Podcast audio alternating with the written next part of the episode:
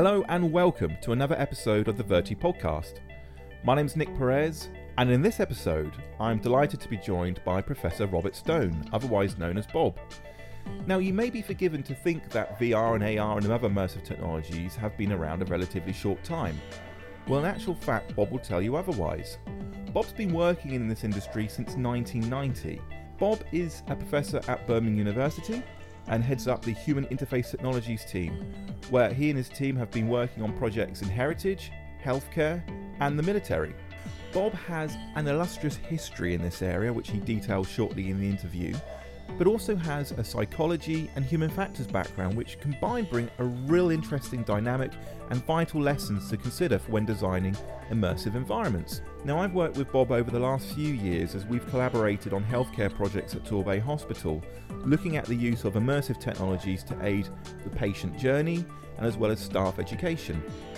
So I joined Bob now on location in Plymouth during the Medifest conference, during what he does best, educating the masses on the real application of immersive technologies.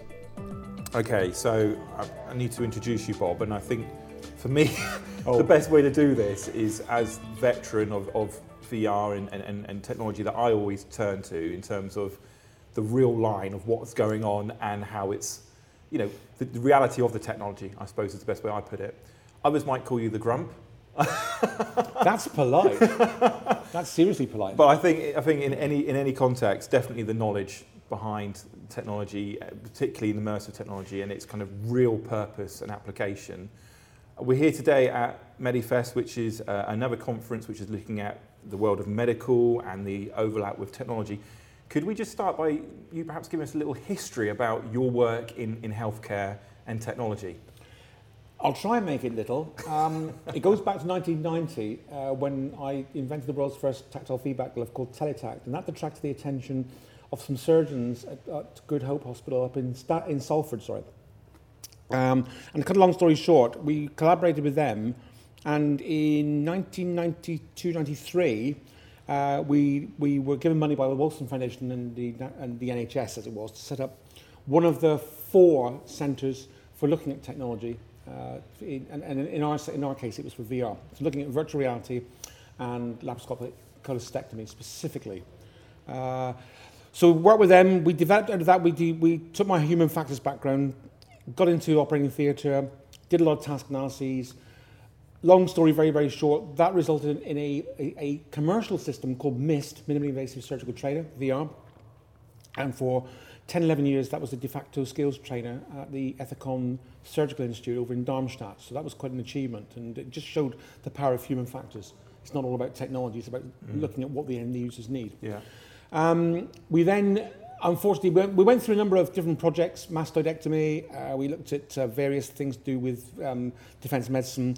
The medical division of what was then Virtual Presence was sold off to Mentis of Sweden, so that killed the Robert Stone dead. For various reasons, I then migrated to academia and found myself across the road from the Royal Centre for Defence Medicine. And they've been fabulous because not only have they sponsored our work in civilian rehabilitation, so cognitive restoration, which you're aware of, the physical restoration and rehabilitation that we've been doing with you in Torbay, but they've also sponsored the mixed reality work. So they've been taking numerous leaps of faith, and that's in rather a bigger nutshell than I'd hoped where we are today. Yeah, sure. If we look at the kind of the world of VR, if you like, in its widest context, is it been a case of coming from someone that's had what 30 years experience in this area now plus some 34, yeah, 34. Mm-hmm. Is it rinse, repeat a lot of the time? Are we just making those same assumptions because there's an unrealistic expectation placed on the technology? What's the issue, do you think? Yeah, we are seeing it. It's quite frustrating. 34 years on, I would expect us to be a lot further ahead than what we are in both headsets, gloves, tracking systems. The software has obviously come on leaps and bounds because it's obviously had the underpinning of games companies. So that's a no-brainer. I mean, that has really pushed on, as indeed has the computing power to run it. But so my only concern is that the obsession with wearable technology that we see online is just that. It's an obsession. It's a lot of people getting wowed about technology that's still incredibly immature. For surgical applications, in my opinion, it's very unsafe, inappropriate, hasn't gone through anywhere near as much experimentation as it should have done. And so, yeah, there's still a lot of managing expectation to do. And is that because research needs to catch up? Because we know research takes a long time to achieve. Is it a case of research needing to catch up with the pace of technology? Or is it more a case of people just need to pause and actually consider, as you mentioned earlier, other important aspects like human factors, for instance, or human design? Yeah, I think you've hit the nail on the head with both of those. Yes, research does have to catch up. I don't think necessarily the research that's being done is being done with impact in mind. Yeah. I still read an awful lot of papers that are written by academics who are very, very keen to publish, period, and don't really give any serious thought to impact in the real world. But then that comes again to the human factors aspect, is that so few papers and so few studies that I see have individuals and human factors specialists getting into the operating theatre or getting into settings with the surgeon to find out what it is he or she really needs. Yeah. And that's why they just force feed this technology in on a wing and a prayer. So what is the correct way to implement this technology then? Is it clearly the technology's here to be used? I'm saying that because of the amount of emphasis that's been placed on it. If you're going to use this technology, how do we validate it? Mm. How do we make sure it's useful in people's hands? And how do we implement it so it's acceptable to everybody, because we're talking about a huge digital literacy that are our end users, right? Mm. So how do we make this journey smoother? What do we need to consider? Well, we need to consider these are the human factors aspects up front. We tend to adopt the process in International Standard 9241 Part 210, which sounds a bit geeky, but if you read it, it's a nice thin standard, and it's got the loop, the actual design loop that you should follow. Yeah. But being able to get close to surgeons and end users for day one, but not just day one. It's not a case of going in and watching what they do and then delivering something. Yeah. It has to be iterative. So it's unfortunately this isn't a short process. A short process of assessing a technology is one thing, validating is completely another. Longitudinal studies are very, very few and far between, but it's the longitudinal studies coupled with the requirements for like NHS ethics and MHRA requirements that's desperately needed. So this whole process, I think, internationally needs to be streamlined if we're going to get safe, appropriate and mature tech into the hands of surgeons. Yeah, I absolutely agree with you there. So there's obviously, we're at a conference today, you're demonstrating kit. I've been to lots of conferences now where I've seen stands with VR headsets. What is, in your mind, what is the correct way to interact with an audience using technology like this? I mean, there's obviously hygiene as well to be considered, but what's your top tips, I guess, then? Top tips? Certainly at conferences, I tend to, the harbinger of doom, I suppose. A lot of my presentations start off being quite negative and really just going over the mental and physical scarring I've had in the past 30-odd years, right, of which there is considerable evidence still up there. Yeah. But it's really to just get people to sit back and think, yeah, you're going to see some wow tech. Yeah. It's going to be really glitzy. You're going to love it. Your kids are going to love it. Everyone's going to go crazy mad. But just stand back. And we do this. Yeah. We do this at STEM events with the kids and a lot of the things we do at schools too. Get them to sit back and think about what the key issues are. You know, are you going to feel dizzy in a headset? Are you going to mess around with the headset on and risk banging your head against something? All these small issues. Yeah. And then say, but the future is bright. The future is really encouraging. Yeah. So just take it step by step. Don't just be wowed by every bit of technology you see. And I think that's evident in the work we've done together at Torbay Hospital, where I think it's fair to say we've seen the technology being used in a way that is comfortable for the patient or the user and actually made a difference versus what they had before. Is there more comparative studies needed? Is there more realistic kind of approaches to technology being placed in people's hands needed as well in that respect? Yeah, I think there are. I mean, what we've done at Torbay is exemplary with you guys, I believe. I'm not just saying that. I just think, I mean, the fact that many of the hospitals in Birmingham, it's taken us ages to get through the door. It's taken ages to get people to go on side. Yeah, yeah. Everyone's feared that they won't be able to use the technology or break it. But we come to Torbay and we got this kit and said, look, if you don't use it, it's going to end up gathering digital dust. And you guys have had the motivation and the impact to be able to go away and do it. Now, I think there's two things. There's the longer-term research, but the short-term, high-impact, high-value, get it in the hands of the patient, get it in the hands of the patient and the patient's relatives, as we've seen, see the impact. I think that has to go on in parallel. Yeah. I don't think, otherwise we'll be waiting forever. We need these good stories. Yeah. What we don't want good stories that's marred by wowing people with tech. Right, so two final questions, because you bring up a really good point there, which is the wow, or the seductive lure of technology, as I like to call it. There's an easy trap to fall into. You try VR, AR, whatever it might be, first time, and you think that's going to change the world.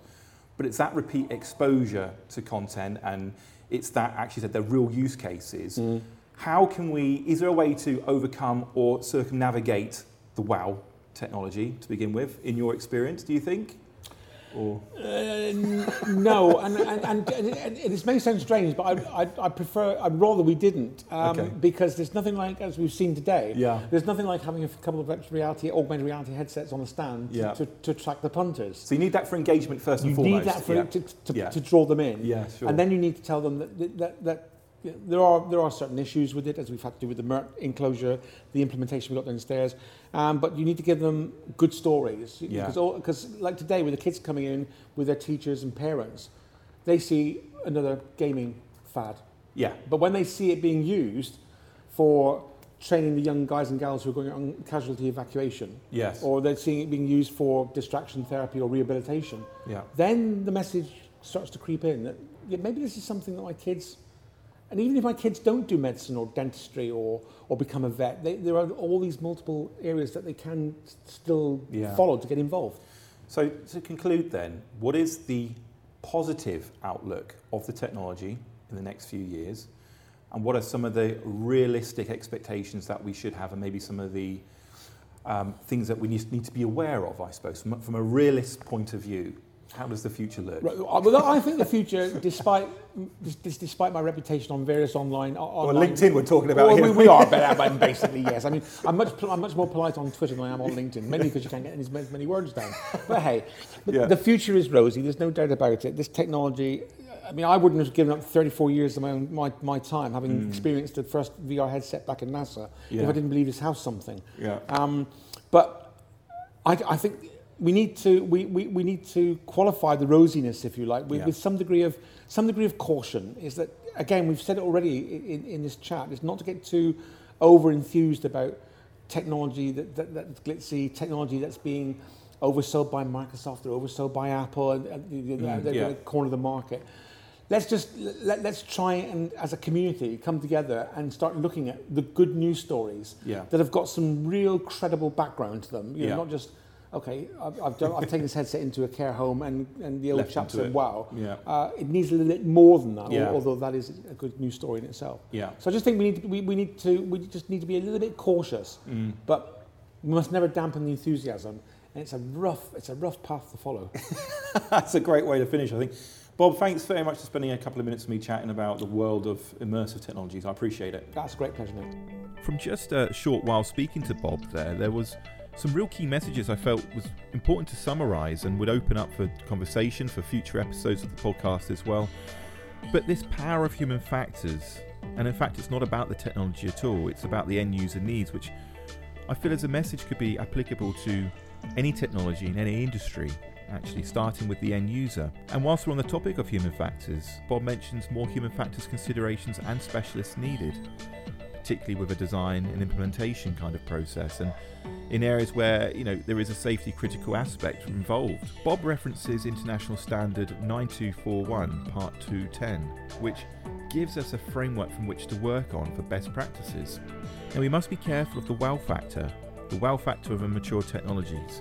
It's not always ready for the applications they're being used in, but wonder if there are times when we need to be brave and to pioneer the technology just to understand what these limitations sometimes are. However, it is good to generate interest from that technology, but frame it correctly and realistically. I think that's a very good point as well. The framing of conversations around these technologies is really, really important, particularly when we see so much heavy marketing and exaggeration in the space. Research perhaps has some catching up to do against the speed of technology, that the technology needs to incorporate research within its core development, and that research needs to have impact in mind. Long-term research is important, but so is short-term, high-impact, high-value case studies. Get it in the right hands. So just to finish then, the future is rosy, and I completely agree with this. You see some absolutely wonderful things happening in this space. But as Bob speaks about qualifying it with that healthy caution. And I'm just really grateful for the time I've been able to spend with Bob and learn from his knowledge of being through the process a number of times. And I look forward to my next conversation and having you along on the journey as well.